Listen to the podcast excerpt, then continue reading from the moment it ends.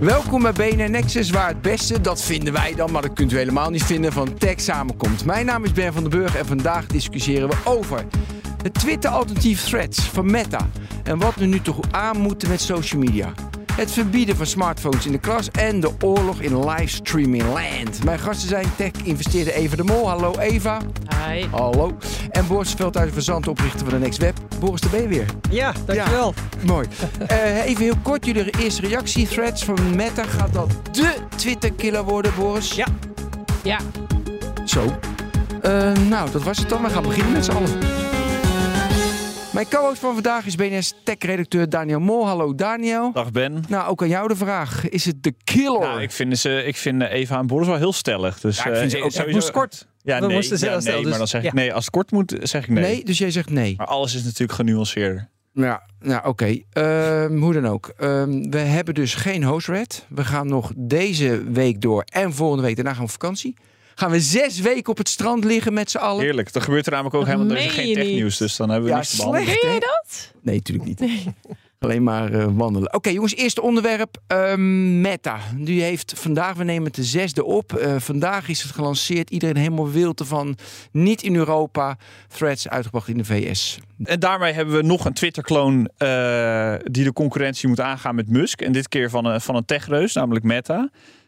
Wij in Europa moeten nog even wachten. Uit een interview met The Verge blijkt dat ze vooral bang zijn voor de DMA. Die dus komend jaar moet komen. Ze zijn nog niet helemaal compliant, hebben ze het gevoel. Dus nemen ze het risico niet. En wachten ze nog even met Europa. Nou, we zijn ook helemaal niet belangrijk meer. Dat is fijn om te weten. Een paar dingen opvallend. Ze willen ActivityPub gaan gebruiken. Dat gebruiken ze op dit moment nog niet. Nou ja, dat is natuurlijk iets wat we kennen van Mastodon. En een hele open source, het hele open source verhaal krijgen we ermee. En heel veel functies die we fijn vinden als Twitter-gebruikers, voormalig Twitter-gebruikers, zoals een chronologische tijdlijn of een tijdlijn met alleen mensen die je volgt. Nog niet. Die zijn er nog niet. Nee, precies. Want er was een fantastisch interview inderdaad met die Mosseri. Ja, Adam Mosseri, de baas van Instagram als het ware. Instagram. En ik wil niet, want je zei het woord de killer. Nou, dat vind ik te makkelijk om te vragen waarom. Ik wil beginnen met wat de functie van Twitter ten opzichte van wat jij denkt dat de functie is van Threads. Eva. Ja, ik kijk er iets anders tegenaan. Twitter is natuurlijk gewoon een shitshow.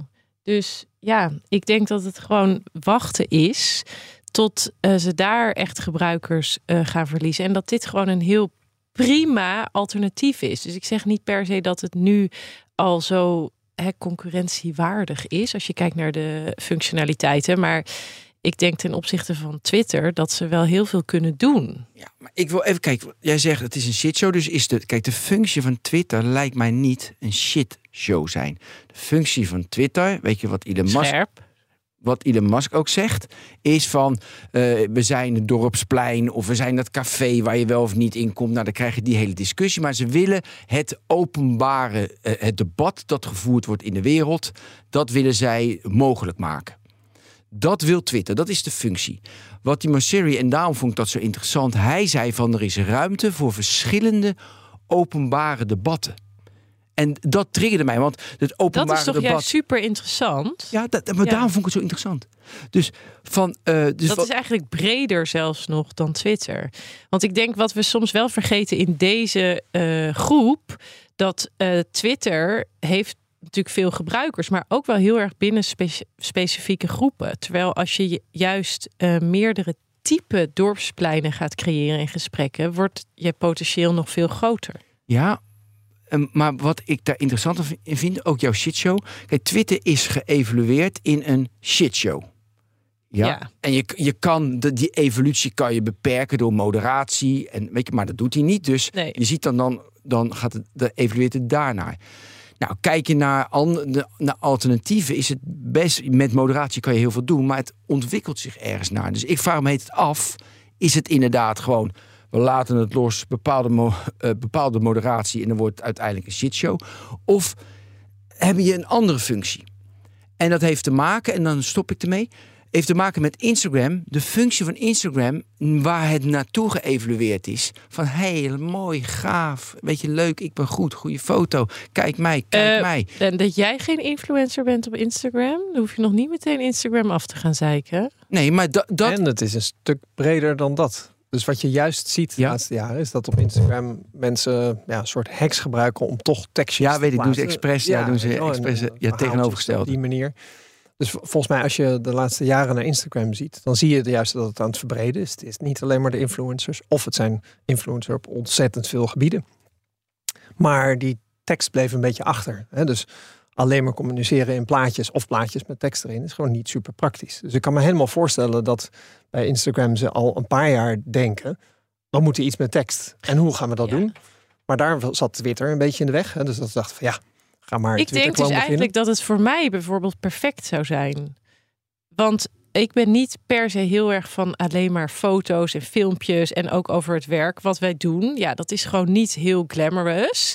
Als je alleen maar tekst doet, dan is het alleen maar tekst en dan ga je of naar Twitter of naar LinkedIn. Als je een soort combinatie zou kunnen creëren waarbij je die communities bij elkaar brengt, dan denk ik dat je potentieel veel meer mensen bereikt. Voordat we begonnen heb je 5 foto's gemaakt. Hè? En je zegt, je bent niet van de foto's. Dat moeten we wel even opmerken. Dus je bent wel van de foto's. Maar beetje snitje dit hoor. Maar maar het is gewoon feit. We kunnen nog veel meer dingen vertellen. Boris, je had net aan de telefoon. Dus ik ga jou dus niet taggen zo, hè? Ja, maar ik ben toch geen influencer. Nee, maar ik ben niet wat jij net beschreef. Het is niet dat, denk ik, ons vak zich heel erg leent om echt heel veel stories te maken en zo de hele tijd. Nee, ik zie je punt. En ik denk dat er meerdere gebieden zijn waar tekst gewoon beter werkt. En dat Instagram dat doorhad. Maar ik wil... En dat dit, moet je voorstellen dat je daar werkt. En dat je denkt, we zouden eigenlijk wel een soort Twitter-kloon willen opzetten. Maar heeft geen zin. En dan implodeert Twitter voor je ogen. Ja, heb je gewoon de opportunity of a lifetime om het wel te doen. Ja. Maar daarom zei ik net ik denk, het is Instagram... is zo'n embedded in ons leven, heel veel jongeren natuurlijk, dat die stap is zo veilig. Het is zo makkelijk om even... super, weet je. En ik denk dus ook dat een heleboel mensen die dit gaan gebruiken niet eens per se op Twitter zitten. Dus dat een groep, vooral de groep ook is die nu op Instagram zit, die het gaat gebruiken. Ja, tuurlijk, want... Nou, ik zat op Twitter vanaf het begin. Ik ben ook gewoon Boris op Twitter. En in het begin... Ik weet nog bijvoorbeeld de sensatie dat ik voor het eerst naar Twitter ging... en dat er te veel pagina's waren om terug te bladeren... om alle tweets te lezen van iedereen die ik volgde. En dat was toen nog dat je dacht van... maar nu mis ik wat er is gegeven. Ja. En in het begin was Twitter echt... Ik weet bijvoorbeeld dat ik op een gegeven moment een dinertje had... en toen zei iemand af en toen had ik getweet... als je binnen een kwartiertje hier kan zijn, mag je mee eten. En toen kwam er iemand zomaar via Twitter... en die kwam langs en dat was een soort sensatie... en daar kon ik natuurlijk weer over vertellen op Twitter... en dat is een van mijn beste vrienden geworden. Dat soort dingen van Twitter mis ik echt. Twitter is nu... Ja, inderdaad. Ja, het is een shitshow geworden. Shitshow, ja, het is verschrikkelijk. En als je doomscrollen is het... Ja. Maar niet dat dorpsplein, het favoriete café in de, dat was lang echt, dat was wat Twitter was. Maar goed, je kan ook bedenken dat dat niet meer terug zou kunnen komen, omdat de samenleving zo is geworden dat je niet meer dat dorpsplein daarom is het net zo interessant. Precies. Want, dus de spanning kan ontwikkelen. Daarom wordt het komende jaar hartstikke leuk. Ik heb echt weer een soort jeugdig enthousiasme van het begin van tech. Want er gebeurt tenminste wat. Hè? Ja. En ik ben dus heel erg benieuwd of het gewoon binnen 6 maanden... dat je denkt, de wereld is inderdaad ziek. Ja, ziek of niet, maar goed, dat wordt interessant. Dus net zo verschrikkelijk als Twitter. Ja, maar ik vermoed dat dat niet zo is. Waarom? Ik denk dat echt Twitter heel moedwillig naar extreem rechts is gedrukt. Dat zie je ook als je nu Alexander Klupping had zo'n flesje gedaan. Dat als je nu een account aanmaakt... Jij niet ingelogd bent. En niet ingelogd bent. Ja, dan is het gewoon een extreem rechts. Dan is alles wat je ziet is hoax, fake news. En zo bizar. Dat is gewoon zo niet oké. Ja. Nee, ja... Ja, dat klinkt heel bizar. Het meeste engagement, denk ik gewoon. Ja. Dus dan, en misschien is het ook een bewuste keuze geweest. Dat weet ik dan niet. Elon Musk die twijfelt. Maar waarom bewust? Dus Elon Musk, omdat hij zelf extreem Elon Musk zit zelf, trekt zelf ook aardige ramp naar rechts. Of je dat nou leuk vindt of niet, zeg maar. Maar het is ook het soort tweets dat het meeste engagement oplevert. Ja, volgens mij. Maar toch zijn er ook platformen die daar zich aan onttrekken. Hè? Dus LinkedIn is nog redelijk netjes. Ja. Dus daar kom je nooit... Of ik niet. Ja, nee, het is netjes. Nee, maar het is waarschijnlijk ook een bias in de populatie die dus op Twitter zit. Ja, maar wat ik heel grappig vind, ik wil nog even. Toen ik op de middelbare school zat. En dat dat is echt 3 jaar geleden. Dat is 4 jaar geleden inderdaad. Nee, weet ik veel, 10 jaar geleden of zo. Ik zit op @Boris, zijn Twitter-account in ieder geval. Nee, toen ik op de middelbare school zat, toen zat iedereen in mijn klas op Twitter. En dat is de laatste 10 jaar of zo, of de laatste 5 jaar misschien wel, is mijn Twitter-ervaring, zeg maar, doorgeëvolueerd naar alleen maar werk, naar tech, mensen volgen, naar journalisten volgen. Ja. En al die mensen waarmee ik in de klas zat, zijn allemaal vertrokken van Twitter en die zijn naar Instagram gegaan. Dus ik ben wel heel benieuwd. Instagram komt nu met Threads. Ja. Gaat dit publiek richting dat Threads? Ik vraag dat me af. Kijk, ze gaan er naartoe. Want ik heb die onboarding bekeken op een YouTube-filmpje. Was echt gewoon, je kan in Instagram in één keer, dan wordt er een pagina omgeslagen en dan heb je in één keer Threads download. Heel makkelijk. Je kan zelf je volgers selecteren of alles. Maar het publiek, dus de functie, die publieke discussie, wat we dus missen, een gezonde publieke discussie. We hebben geen social platform waar dat gebeurt en dat missen we dus. Nu kan Threads in dat gat springen. Ja. Ik vraag me af of de doelgroep van Instagram, open vraag, of die open goede discussies gaan voeren met elkaar. Wat je eigenlijk wel op LinkedIn ziet, inderdaad. Nou, ik denk dus dat het antwoord ja is. En waarom? Omdat je dat ziet in de content. Dus ik vind sinds kort zeilen best leuk. En dan, voor je het weet... Boris heeft alle tijd. Echt, ik heb alle tijd. Die graag kunsthandelhobby's. Ja. Je kan echt niet hier zo blakend van gezondheid weet je, we zitten allemaal, alle mensen die ik de laatste weken spreek, verlangen naar de vakantie, lopen allemaal op een tandenvlees. En ik is er 1 persoon in Nederland die komt blakend van gezondheid. Boris gaat morgen naar Wildeburg. Dat is een festival. Ja, dat. Heerlijk. Ja. En dan droom ik over zeilboten. Ja. Anyway, het is een groot onderwerp, jongens. Niet zo mijn snitje. Dus op Instagram kijk ik dan zeilboten. En dan merk je van, hier zijn een soort communities aan het ontstaan. Behalve dat het niet echt doorpakt. Want daar is Instagram net niet geschikt voor. Hè? Dus je kunt een beetje comments natuurlijk. Maar je krijgt soms geen discussie inderdaad. Nee. En daarom, ik vermoed als je dus een beetje kijkt naar de wat serieuzere groepen. Hè? En er is van alles op Instagram natuurlijk. Ja, dan heb ik het gevoel dat er ruimte is voor... Want om daarop in te haken, ik merk bijvoorbeeld wel, als ik dan een foto post, met daaronder probeer ik dan wel vaak een tekstje te doen over ondernemerschap, over financiering voor vrouwen of iets dergelijks. Dan krijg je daar echt wel veel reacties op, maar dat is allemaal 1 op 1. Omdat er dus niet die functionaliteit is om er echt gesprek over te voeren. Ja, maar denk jij dat social media, Twitter, geschikt is om een gesprek te voeren? Jij begint net over een gezonde discussie. Ja, Twitter was echt, je had leuke gesprekken op Twitter. En het ging eindeloos door en er kwam steeds meer bij. En dat was echt bijzonder. Achteraf gezien, want nu is dat onmogelijk. Ja. Oké, dus we beantwoorden, omdat je heel makkelijk van Instagram naar je Threads kan en dan krijg je goed publiek. Want, en dat is natuurlijk dat ze hebben nu, we hoorden net een bedrag, een getal 30 miljoen users. Is nog weinig, want je kan zo overstappen. En dan lukt het dus niet, een Blue Sky noem ik even, een Mastodon lukt het dus niet. Blue Sky is echt heel gezellig hoor, Ben nu. Ja, dat zei hij van de week tegen mij. Er zijn echt een hele hoop Nederlanders ineens en dat is best wel, het is allemaal wel nog een beetje in de tech. Een beetje die twitteraars die dan de hele dag op Twitter zitten. Dat soort mensen zijn er een beetje. Ik heb net Boris een code gestuurd. Dus, waarvoor dank. Die is er straks ook bij. Die gaan, dan wordt het pas echt. Dan kunnen we echt beginnen. Nee, maar dat gaat ook wel rap. Alleen het is inderdaad, het is een niche. En wat ik helemaal apart vind eigenlijk is, we weten Threads die gaat kiezen voor het integreren van ActivityPub. Daar moeten we naartoe. Ja. Dat is Mastodon, kennen we daarvan. Dat is het beste voorbeeld is Mastodon. Ja, ik vind het dan wel weer ingewikkeld. Mastodon, heel veel mensen hebben een accountje aangemaakt in die opwelling toen Twitter even de stuk leek te gaan. Maar toch bleek wel, dat ActivityPub, dat is toch knap ingewikkeld. Mastodon werkt helemaal niet zo fijn. Je moet een server kiezen, geen idee. Ik vraag me dan af, als ze dit gaan integreren, waar gaat het dan heen? Want het niet extreem tech-savvy publiek wat op Instagram zit, als die ineens worden geconfronteerd met een stukje ActivityPub wat erbij komt, ben heel benieuwd hoor. Dus dan is het eigenlijk in de userflow, is het van hoe ze ActivityPub gaan integreren. Want nu is ze daar niet op gebaseerd, gewoon centraal. Kan je dan waarschijnlijk kiezen uit 15 verschillende pubs, waardoor je op een bepaalde server kan. Dat wordt inderdaad qua user interface onwijs ingewikkeld. Ja. En het hele systeem, die baas van Instagram zegt ook tegen The Verge, wij kennen het gevaar van dat creators niet afhankelijk willen zijn van 1 platform. Nou, dat is natuurlijk wat we overal zien, dat mensen voor meerdere platforms content aan het maken zijn. Dus in die zin is ActivityPub natuurlijk een logische keuze, alleen Ja, maar dat vind ik ook eigenlijk best wel onzin. Wat? Nou ja, je bent nu wel even... Hoe kan je nou... Weet je, moet je... Oké, Blue Sky is te klein, dus die sla je over. Ja. Maar nu moet je voor Threads en je moet voor Instagram en je moet voor TikTok. Je bent moe vandaag, hè? Ja, ja, maar... Nee, maar kom op. Je YouTube, je doet toch geen oog meer dicht? Of als content creator? Dezelfde.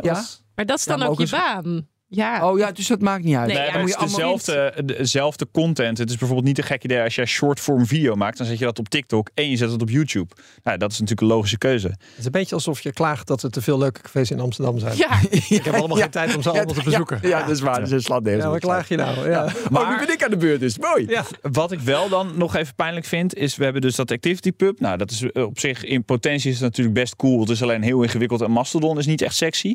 Aan de andere kant, Blue Sky, je zegt dat het irrelevant is en klein, klopt ook. Nee, ja. Maar die zijn wel hun eigen protocol weer aan het ontwikkelen. Het ad-protocol, wat vergelijkbaar is. En wordt ook federated en alles. Ja, ik vind dat dan toch weer, zijn we toch weer twee protocollen aan het ontwikkelen. En twee concurrenten van elkaar. Dat vind ik dan toch weer een beetje... Ja, maar may the best one win. Hè? Ja, en dat uiteindelijk vind ik ook. Denk ik, LinkedIn is ook compatible met niks. Maar dat is zijn eigen dingetje. En YouTube ook. En als er straks... nog 5 kleine. Ja, maar vind ik wel YouTube en LinkedIn vind ik dan LinkedIn misschien iets beter. Bijvoorbeeld YouTube is natuurlijk gewoon video en daar is niet heel veel gemeenschap omheen. Tuurlijk is dat er wel, maar die comments en zo, dat werkt anders. Maar ja, maar moet ik nog even over de groei, want met Threads is het makkelijk, want je hebt Instagram. Kijk, TikTok is natuurlijk onwijs knap. Dat hadden we 3 jaar geleden nooit verwacht dat er met meer dan 1 miljard gebruikers. Dat kwam natuurlijk door dat fantastische algoritme dat mensen doen. Nou, prima, dat is ongelooflijk. Nou, ik ben nu zo nieuwsgierig hoe je bijvoorbeeld met Blue Sky... of met een weet je, zonder hulp van al een hele grote database... hoe je dan 500 miljoen of 600 miljoen gebruikers moet krijgen. Het is toch onmogelijk? Ja, dus misschien is die tijd over. Ja, dat zou kunnen, ja. Maar goed, dan dat is het niet alles hoeft 1 miljard gebruikers. Nee, 100 miljoen is ook wel heel veel. Ja, als je maar ja, toch, omdat je businessmodel... Ik vind het toch lastig, hoor. Ja, en wat dus wel heel grappig is... Er is dus... en dat is ook niet iets wat ik zelf heb bedacht... Dus ik ga nu iets heel slim zeggen... Maar ik heb dat niet zelf bedacht. Er is inderdaad geen... Claim het. Er is geen... Als iets goed is, moet je het zelf claimen. Als het slecht is, dan... Ja, maar mensen die Nexus luisteren... die lezen ook vast The Verge. Tuurlijk. En weet je, daar heb ik gelezen... en dat was een goed punt... Er is niet meer een soort plek waar iedereen zit. Facebook is dood. Twitter is nu stom... Instagram is interessant, maar dat is echt wel een bepaalde niche en niet per se waar je heel erg over je werk gaat praten. Nou, al dat soort dingen. Er is niet meer echt 1 plek. En nu is het zo verdeeld. Ik vind dat wel... Nou ja, dat is misschien komt dat ook wel omdat sommige mensen er gewoon een beetje klaar mee zijn. Ja, wat ik heel vervelend vind aan social media, dat er natuurlijk dingen worden gezegd die je nooit in real life zou zeggen. Van, je bent gewoon lelijk. Of ik vind het gewoon een slecht druk. Ja, en dat is natuurlijk wel een negatieve kant van social media... die wel ook steeds meer wordt belicht. Ik lees heel vaak gewoon niet meer het commentaar... omdat het zo bot is. Maar, dus ja, ik ben dat met je eens. Het is allemaal verschrikkelijk. Maar ik hou nog een klein beetje vast aan het optimisme. Wat ik had en op Instagram is dat wel minder trouwens. Ja, dus ergens heb ik nog... Ik zou het zo zonde vinden als we het nu al moeten opgeven. Ja. Als we denken, oké, social media, dat is een experiment wat we hebben 10 jaar geprobeerd. Ongeveer, 10, 15 jaar. En nu houden we er allemaal mee op. Ja. Ik heb nog steeds het gevoel dat... Nou, LinkedIn als voorbeeld. Dat je denkt, ja, het kan wel. Hè? Op kleinere schaal, voor een soort niche. Ja, en het brengt je ook echt wel veel. Ja, en Instagram op de eigen manier. Voor mij los van wat er mis is. Wel. Ja, oké, maar ik vind LinkedIn, als ik daar op zit... dan krijg ik een hele vieze smaak. En allemaal mensen die heel erg een soort van hun best aan het doen zijn om zich... Nou, oké, dat is ook misschien een bepaald steltje. Maar is dan de conclusie dus die niches wat Boris vertelt... weet je, de mooie smaak apart wel. Maar het grote wereldse politiek... debat, het debat dat we voeren met elkaar, wat er gebeurt, dat wordt, want dan moet het grote, heb je omvang nodig, dat wordt dus een shitshow om het rond te proberen te maken. Nou, als je bijvoorbeeld Reddit neemt, hè? Reddit is een goed voorbeeld. Ja, dus Reddit zijn heel veel groepen die zijn een shitshow, maar goed, daar hoef je gewoon niet in. Klopt. En daar word je ook niet mee geconfronteerd. En dus die hebben dat op een bepaalde manier toch ook wel weer wat is het woord ook weer? Ja. Ze hebben het voor elkaar gekregen. Ja. Nee, compact. Weet niemand dat woord? Ja. Nee, precies. Nee, helemaal duidelijk. Ja, maar... dus in compartimenten. Ja, maar het... ja. En dus dat is daar voor hun werkt het, even los van de problemen die zij hebben. Was dat toch een redelijk self-cleaning machine? En Twitter was dat niet. Hè? Dat is gewoon. Als je daar als minority of iets zegt, dan krijg je een soort de hele community over je heen. En dat is verschrikkelijk. En dan ga je weg. Ja. Dus, maar wat kun je daarvan leren? Dan denk ik van, het is mogelijk. Ik vind het te vroeg om alles weg te gooien. En Facebook hetzelfde eigenlijk. Hè? Je zou kunnen zeggen, Facebook heeft ook dat gewoon een rol en een functie. Nee, nu wel, hè? En dat... Met die groepen die mensen aanmaken. Ja. Nee, Daniël, dat is wel waar. Begin je weer over je Tesla-groep? Nee, ik ga het niet noemen. Nee, maar... Ik wil nog één ding noemen hierover. Okay, de DMA/DSA. Want ze zeggen nu dat het door de DMA komt. Ja. Dus de marktmacht waar ze bang voor zijn. En dat snap ik, want dat is Meta. En als je dan nog die 30 miljoen nu ook weer pakt, weer extra mensen, dan heb je nog meer marktmacht.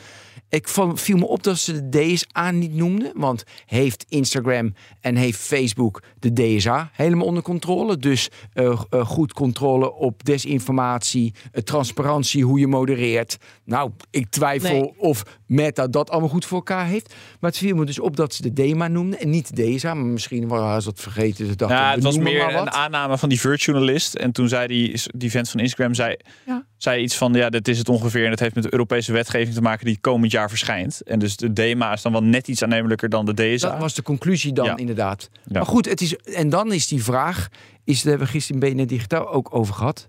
Luister dus terug. Is van, blijft Europa achter door onze wetgeving? Ja, dat denk ik wel, ja. En ik wil dat ook heel... Ja. Oh, nou, oké. Ik hoef die aflevering niet meer te luisteren. Nee, maar je moet even verklaren. Want jij komt met een andere verklaring. Ja. Dus moet ik even... Dus in Europa is de menselijkheid nummer 1. Met als het maar humaan is, of als het niet humaan is. Oh. Maar daardoor, er kunnen heel veel technologische innovaties niet. Want die kunnen niet humaan zijn.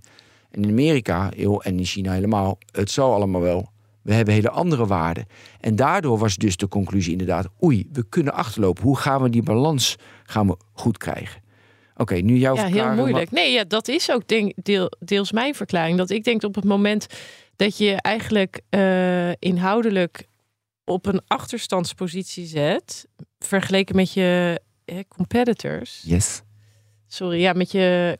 dat het gewoon heel moeilijk is. En je hebt nu ook al bepaalde bedrijven waar wij nu in investeren... die dus een Amerikaanse entiteit opzetten. Nederlandse jongens gewoon. Om daar wel... Zoals welke wet dan willen ze ontlopen? Waar zijn ze dan bang voor? Ja, toch... privacy... Ja? Het is toch een mix van de DMA, DSA en GDPR. AI-extracts. Tegelijkertijd, ik bedoel, GDPR, dit is natuurlijk super nodig. En heel belangrijk dat het er is. Maar ik denk dat er nu gewoon zo'n angst is voor bepaalde regelgeving. Terwijl heel vaak nog helemaal niet duidelijk is waar we het precies over hebben. Ja, ze zoeken ook nog. Ja. Boris, nog iets aan toe te voegen waarom je denkt dat we achterlopen? Anders gaan we het volgende onderwerp. Nou, je ziet dat we met z'n allen nog steeds accepteren dat je die cookie-wet hebt. En dat iedereen maar eindeloos aan het wegklikken is. Terwijl dat is echt heel achterhaald. En dat ook niemand nu de vinger erop durft te steken. En te zeggen van dat was het experiment. Maar zullen we het dan nu weer afschaffen? Want het slaat onzin. Het is echt onzin. En er worden nog steeds profielen opgebouwd. Er wordt nog steeds data gegenereerd van mensen.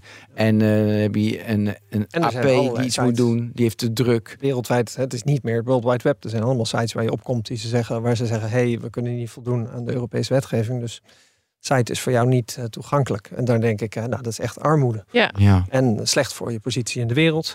En Zo. Nou, we sluiten dit onderwerp hartstikke positief af. En daarom naar iets moois. Ja, ik dacht dat jij klaar was met regelgeving. Maar dit is toch weer een blik regelgeving over. Holy moly. Jongens, smartphones in de klas. Ja. Wat mooi. Die moeten verboden worden. Het kabinet adviseert scholen dringend om smartphones uit de klas te weren. Daniël, jij weet daar alles van. Ja, het is een discussie die al een tijdje speelt. En daar is nu een hele flinke stap in gezet. Want het kabinet adviseert, stop hier maar mee. Het gaat ook om smartwatches en tablets. Dat is toen we net een beetje hier bespraken. Dat schijnt ook belangrijk te zijn. Dit is in eerste instantie advies of dringend advies voor leerlingen van het voortgezet onderwijs. Dus alles daar eromheen niet. En ik kan me er eigenlijk alles bij voorstellen. Want ik was een beetje op de middelbare school... een beetje de eerste generatie die alles digitaal moest doen... en digitale leeromgeving. En ik heb niets geleerd. Ik heb heel mijn schoolcarrière alleen maar zitten kloten... en spelletjes te spelen. Ja. een Game Boy emulator geïnstalleerd en zo. Dus ja. De vraag ook is wat je had gedaan als je niet een smartphone had gehad. En mijn gok is dat je dan uit het raam had zitten staren en ook afgeleid was geweest. Ik denk dat de fout bij jou ligt, niet bij de smartphone. Dan had ik gewoon echt een vak geleerd en niet in de journalistiek terechtgekomen. Ja, maar Boris, dit is natuurlijk niet waar wat je zegt, want door de smartphone is... Oh, oké. Ja, een beetje wel. Ik was ongetwijfeld, had ik mij verloren in mijn smartphone. Maar de klacht bij mij was, Boris zit de hele dag uit het raam te staren en die is volledig in zijn eigen wereld. En ik heb het gevoel dat kinderen dat ook een soort nodig hebben. Die zitten nou de hele dag op te letten in de klas. Dat is toch niet te doen? Nee, dat is zeker waar. Maar je krijgt natuurlijk wel met social media een heleboel indrukken van buiten. Ik kan me wel, en volgens mij is dat ook eigenlijk vooral... een apart onderwerp. Dus ik denk als je zegt, moet TikTok niet afgeschaft worden? Dan denk ik, ja, misschien moeten we het daar maar eens over hebben. Want het is echt verschrikkelijk. Ja, ik zie dat dus meer als een overkoepelend... Nou, ik vind dat in de klas toch weer... Oké, er zit overlap in die onderwerpen. Maar het voelt als een draconische maatregel. Maar ik moest vroeger lesgeven dus op de VU toen ik daar promoveerde. En toen waren natuurlijk ook al smartphones en dingen. En dan kwam je een collegezaal binnen, zat gewoon echt... Iedereen alleen maar, heet het zo. Dus zo van, hallo. Het is gewoon echt heel moeilijk om daar door te breken. Maar hoe erg is het? Weet je, ik ben natuurlijk een pro, leuk technologie. Maar hoe erg is het als je 8 uur op school zit... en je hebt even niet je smartphone of je iPad of je smartwatch. Ja, in de pauze dan natuurlijk wel. Hoezo? Je kan toch de hele dag gewoon niet... Je zit al zo lang op je telefoon... Wat maakt dat nou uit? Dan ontwikkel je toch andere eigenschappen in je hoofd. Nou, leg jij morgen maar even een dagje weg. Nee, ja, precies. Een dag. Nee, ja. Ja. Nee, ja, dus ik zat te denken, waarom... Kijk, want de kern is volgens mij... Hoe ontwikkelt een jongere zich? Wat moet je leren? En hoe leer je dat het prettigst, het best, het meest effectief? Ja, want Boris, ik ben toch niet helemaal met jou eens, want... Kijk, je krijgt natuurlijk wel door je telefoon de hele tijd al die apps en notificaties binnen. Er zijn gewoon heel veel mensen die hebben dat hele dag aanstaan. Ja, hè? Dat is ook al heel dom, hè? Instagram, Twitter. Ja, maar dat is heel veel bij jongeren. Dus dan, hoe kun je nou in de klas je proberen even te focussen? Stel, jij keek al uit het raam stenen voordat je ook nog een smartphone had gehad. Dan hadden we hier misschien niet gestaan. Dus ik zou denken dat misschien kinderen wel ook heel veel oppikken op hun smartphone, terwijl ze in de klas zitten in een les die ze misschien niet zo super interessant vinden. Het is meer dan alleen school. Ik sprak een keer de beste wiskundeleraar van Nederland en ik vroeg hem een beetje van hoe doe je dat en dat. En op een gegeven moment onderbrak hij zichzelf. Hij viel even stil en zei hij, ja, als ik nou even eerlijk ben, school is ook gewoon uitgevonden om kinderen bezig te houden, zodat ouders naar hun werk kunnen. Ja, mooi. Dat is gewoon de beste leraar van Nederland. En dat moet je niet vergissen. Hè? Dus je denkt van, oh, je kinderen moeten 8 uur per dag. Misschien soms ook. Ja, de kinderen moeten 8 uur per dag opletten in de klas. Ik zou helemaal gek worden als ik 8 uur per dag zou moeten opletten. En ook, we kunnen doortrekken naar werknemers. Eens, maar het is natuurlijk heel moeilijk om het een paar uur te verbieden. Dus daarom... Nou, ik denk, je kunt per kind al bekijken. Als je een kind hebt waarvan je zegt, jij zit de hele dag op je smartphone en je cijfers zijn slecht... Zullen we eens proberen niet de hele dag... Een andere manier dan, en halen we bij dat kind weg. En ik zou zeggen, het is bij mijn eigen werknemers, hè, dacht ik altijd... Het maakt mij niet uit hoe je je werk doet of wanneer en hoe snel, hoe kort als je het maar doet. En zolang iemand, als ik iemand om 11:30 zag binnenlopen 's ochtends...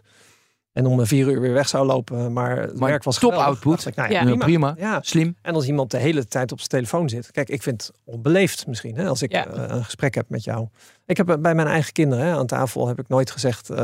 niet telefoons aan tafel. Maar ik zei, je mag wel een telefoon aan tafel... maar dan als het interessant is voor ons allemaal. Ja. En als ze dan op een telefoon zaten tijdens het eten... dan vroeg ik me ook af, waarom is dat? Boris, maar mag ik Boris een vraag stellen? Ja, tuurlijk. Kijk, want ik had over eigenschappen. Boris, hoe is het belangrijk? Eén, is het belangrijk dat mensen nog diep kunnen concentreren? Dus diepe focus, dat je echt 2 uur lang echt ergens in zit. Hoe belangrijk is dat volgens jou als mens? Nou, ik denk dat het heel belangrijk is. En ik denk dat kinderen dat uitstekend kunnen en een tijdje heel slecht kunnen. Dus ik heb dit al vaker gezegd. Dus mijn vader, die las de hele dag stripboeken. En dan zeiden zijn ouders, stop eens met stripboeken lezen. Je moet gaan buitenspelen. Ja. En mijn generatie keek de hele dag televisie. En dan zeiden mijn ouders, stop eens met televisie kijken. Je moet gaan buitenspelen. Nou, daarna kreeg je de gaming generatie. En op een gegeven moment kreeg je nu de internetgeneratie. Maar ouders zeggen altijd, je moet gaan buitenspelen. Kinderen willen niet buitenspelen. Die willen...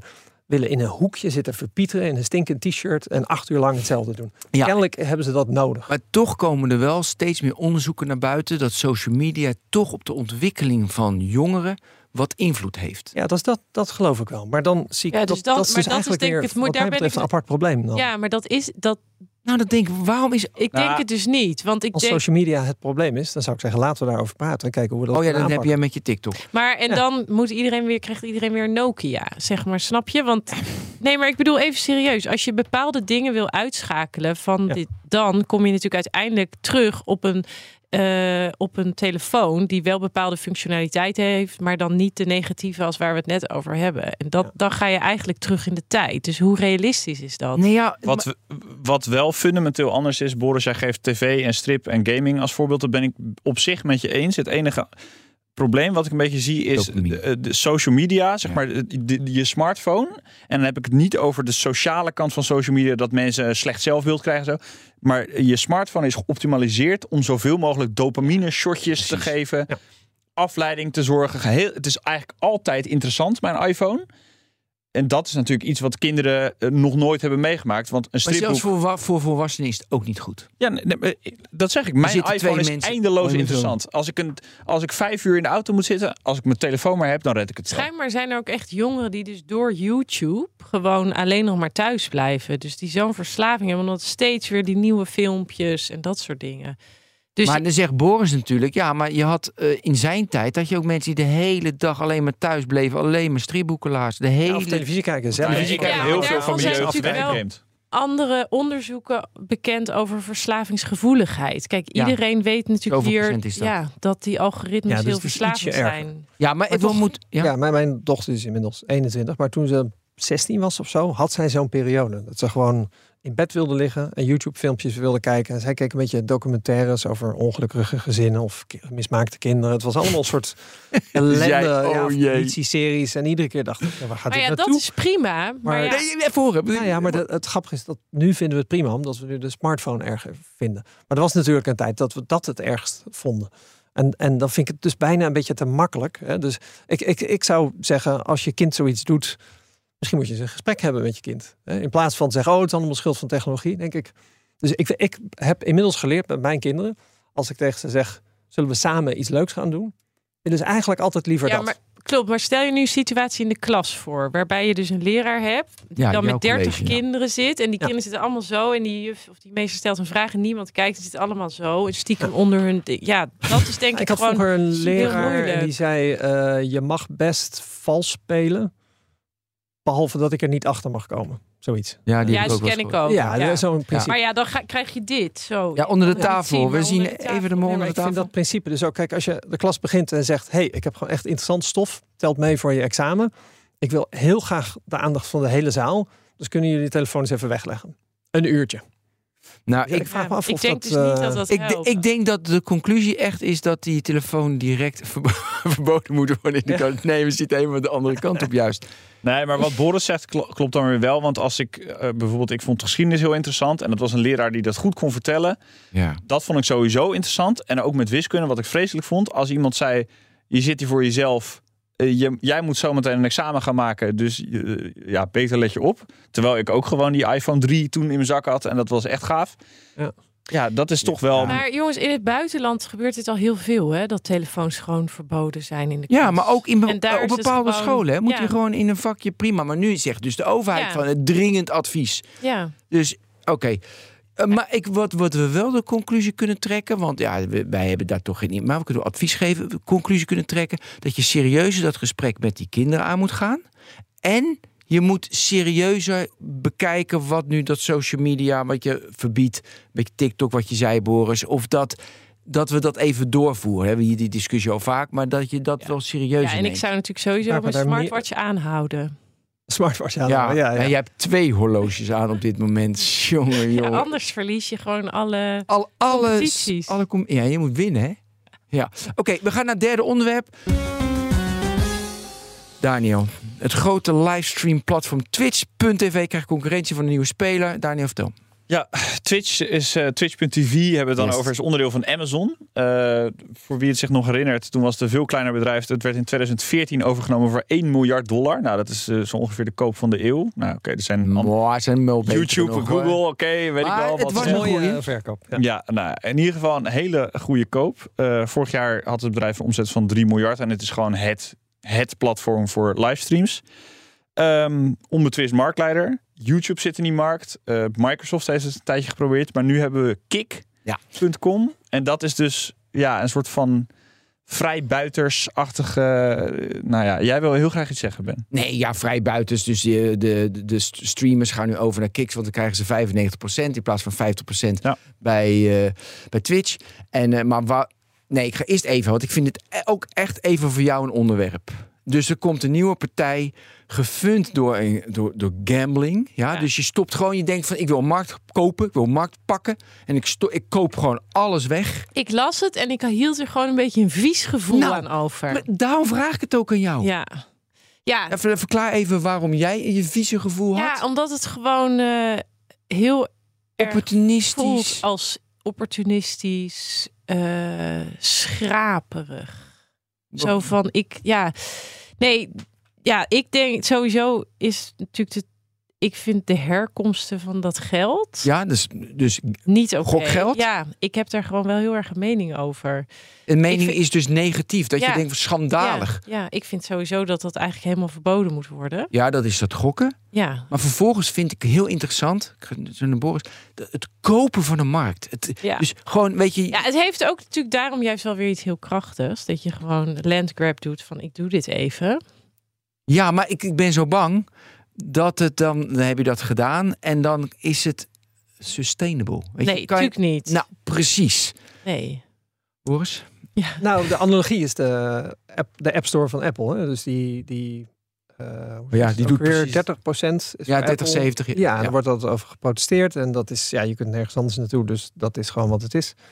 Maar hier heb je in ieder geval een ander platform. En die zeggen, oké, 5% houden wij, 95% voor jullie. Waarbij de Apple Store zeggen mensen altijd van... dat moet toch gewoon kunnen. Waarom houdt Apple zoveel? Hè? Er wordt veel over geklaagd door app-developers.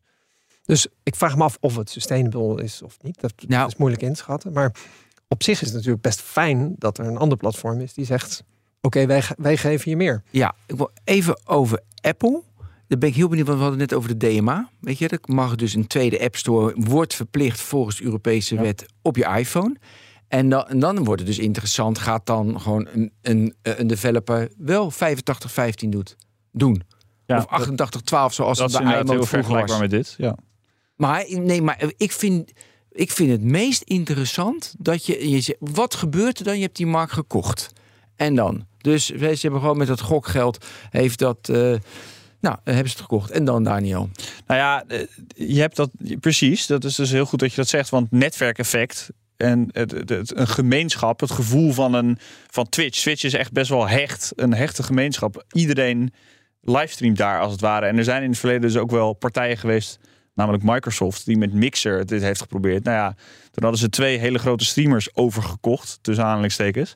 En dat is 9 maanden later was dat gesloten en uit. Want... Mag ik je vragen stellen, is dat in die wereld... Ik ken die wereld namelijk helemaal niet. Ik wel. Nou, daarom vraag ik het ook. Is die wereld ook zo, als je echt een grote streamer bent... en ik ga naar een ander platform... dat jou volgens je community gewoon meegaat? Ja, zeker. Dus ik zit nu op Kick.com. Dat is dus die nieuwe speler. En dan heb je een streamer die heet XQC. Dat is een Canadees, even uit mijn hoofd. Dat is een hele grote streamer. En die heeft op Twitch altijd gigantische 10.000 kijkers. En die heeft hier nu op Kick live ook 30.000 kijkers. Dus dat zijn mensen die inderdaad de grootte hebben... dat ze een publiek mee kunnen trekken. Maar die XQC die heeft dus een deal van $100 miljoen gekregen... om hier te gaan streamen. Wat?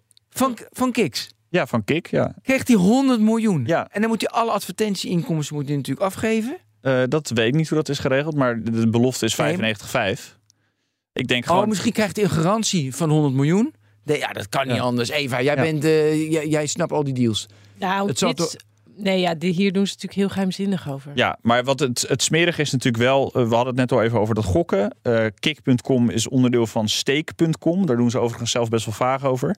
Stake.com. Red flag. Ja, Stake.com, dat is bijvoorbeeld... shirt sponsor van Everton, voetbalclub. En een red flag als je een voetbalshirt sponsor bent. Een grote red flag. Maar goed, naast die XQC op de voorpagina zie ik dus ook gewoon een gokstream nu al met 13.000 kijkers. Die iemand die op Stake.com aan het gokken is. Nee. Dus het idee is een beetje, zij kopen inderdaad deze markt om heel erg dat gokken. Dat was een tijd lang ook best wel een populair genre op Twitch. Want het is natuurlijk gaaf dat je een beetje die dopamine van die streamer meekrijgt door dat gokken. Dat is inmiddels verboden op Twitch. En zij pakken nu deze markt om hun eigen platform, Stake.com, te pushen met livestreams. Ja, dat is natuurlijk ook helemaal niet oké. En wat gaan wij daaraan doen met z'n allen? Nou ja, je zou willen dat dit inderdaad verboden wordt. Maar er zijn...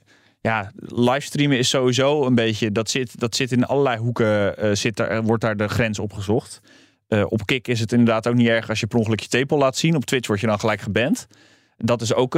ook wel heel streng. Ja, nou ja, nee, maar bikini-streamers, dat is ook weer een hele niche. Vertel over de bikini-streamers. Ja, nee, goed. Dat is ook een hele bekende niche binnen Twitch. Dat zijn vaak vrouwen, want het is een groot mannelijk publiek.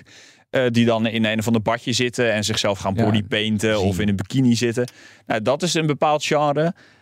Je hebt politiek. Dit klinkt wel veel interessanter dan jouw Tesla-groep. Ja. Ja. Maar je hebt ook politiek. Er zitten extreem links en extreem rechts zitten ook veel in dit soort groepen. En daar is Twitch ook heel streng op. Dus er zijn allerlei niches waar Twitch zeg maar de scherpe randjes vanaf heeft gezaagd. Een beetje, want zij willen natuurlijk gewoon de plek zijn voor adverteerders. Is Twitch voor Amazon nog belangrijk? Nou ja, dat denk ik wel. Ja, 3 miljard omzet. Maar ja, oké, het is niet gigantisch, maar het is wel gewoon een markt van livestreaming, waar bijvoorbeeld YouTube, ook een vrij grote speler, die komen daar dus niet tussen. Hè, en dat proberen ze al jaren. Ja, al jaren. Hoe komt het dat niet lukt, Boris? Oh, geen idee. Jij even geen... Nee, weet ik ook niet. Dat is ook wel interessant. Nou, ik denk omdat die gemeenschap van Twitch zo sterk is en zeg maar het grote publiek zit, dat is een beetje kip-en-ei verhaal. Het grote publiek zit op Twitch. Dus de grote streamers zitten op Twitch. En het grote publiek zit op Twitch. Omdat de grote streamers daar zitten. Dat zou ook voor Kick moeten gelden dan. Dus ja, en daarom, dit ook... zijn ze dus nu aan het proberen. Door iemand... Ik kan me wel voorstellen, YouTube heeft niet een hippe uitstraling. En sorry Microsoft, maar Microsoft eigenlijk... Nou, misschien iets meer tegenwoordig, maar goed, ook natuurlijk niet echt. Nou, met Mixer hebben ze het dus inderdaad geprobeerd. Maar dat lukte inderdaad gewoon ook niet om tractie te krijgen en schaal. Misschien Kick net... Een soort stoer hip genoeg. Wat Kick dus wel heel goed doet. En dan gaan we echt een beetje de niche in. Want ik heb hier aardig... Natuurlijk, je moet een niche. Ja, is leuk. Zij komen wel... Dus er zijn 2 eigenaren van Kick. Die zitten dus achter dat Stake.com. Dus die gokwebsite. Maar ze hebben ook mensen die voorheen bekende streamers waren op Twitch. Hebben zij zeg maar een leiderschapsrol gegeven. Hmm. Een van hen heet Trainwrecks TV. Dat is echt een bekende livestreamer. En onder zijn leiding zitten zij echt te marketen in zeg maar... Twitch-native taal, als je me begrijpt. Zeg maar. Dus echt in de taal van die gemeenschap worden kijkers... Kun je wat zinnen spreken? Twitch-taal? Nou ja, sorry? Over ja, nee, precies. Nee, het heeft, je moet maar eens op de Twitter-account van Kick.com kijken. Dan zie je allerlei memes en allerlei... Twitch wordt constant in de zeik genomen, maar heel erg in het taaltje van internet, van memes, van... Ja. Ik bedoel, als ik dat nu ga uitleggen, dan zet ik mezelf voor lul. Maar ik snap dat allemaal wel. En het is wel een bepaald steltje wat ze echt proberen over te nemen. En ik denk dat Mixer, het Microsoft-alternatief en zeker YouTube, dat wel minder hebben. Leuk, hè? Wij hadden het vandaag over, weet je, Threads, alternatief Twitter. We hebben nu X, alternatief voor Twitch. Alleen met die school en die hebben geen alternatief. Nee. Mooi, precies. Ah. Dat was hem. Jongens, allemaal bedankt. Dit was BNR Nexus. Bedankt Eva, Boris en Daniel. Dat moet jij zeggen. Dankjewel, Ben. Ja, volgende. Het ging gewoon heel moeilijk uit, hè? Okay, nee, mensen je zo graag. Ben. Ja, dankjewel. Het was wel weer gezellig. Bedankt. Volgende week weer een gloednieuwe Nexus. Luister iedere donderdagavond een nieuwe aflevering voor het beste en nieuwste inzicht in de wereld van tech. Dankjewel. Oi, oi.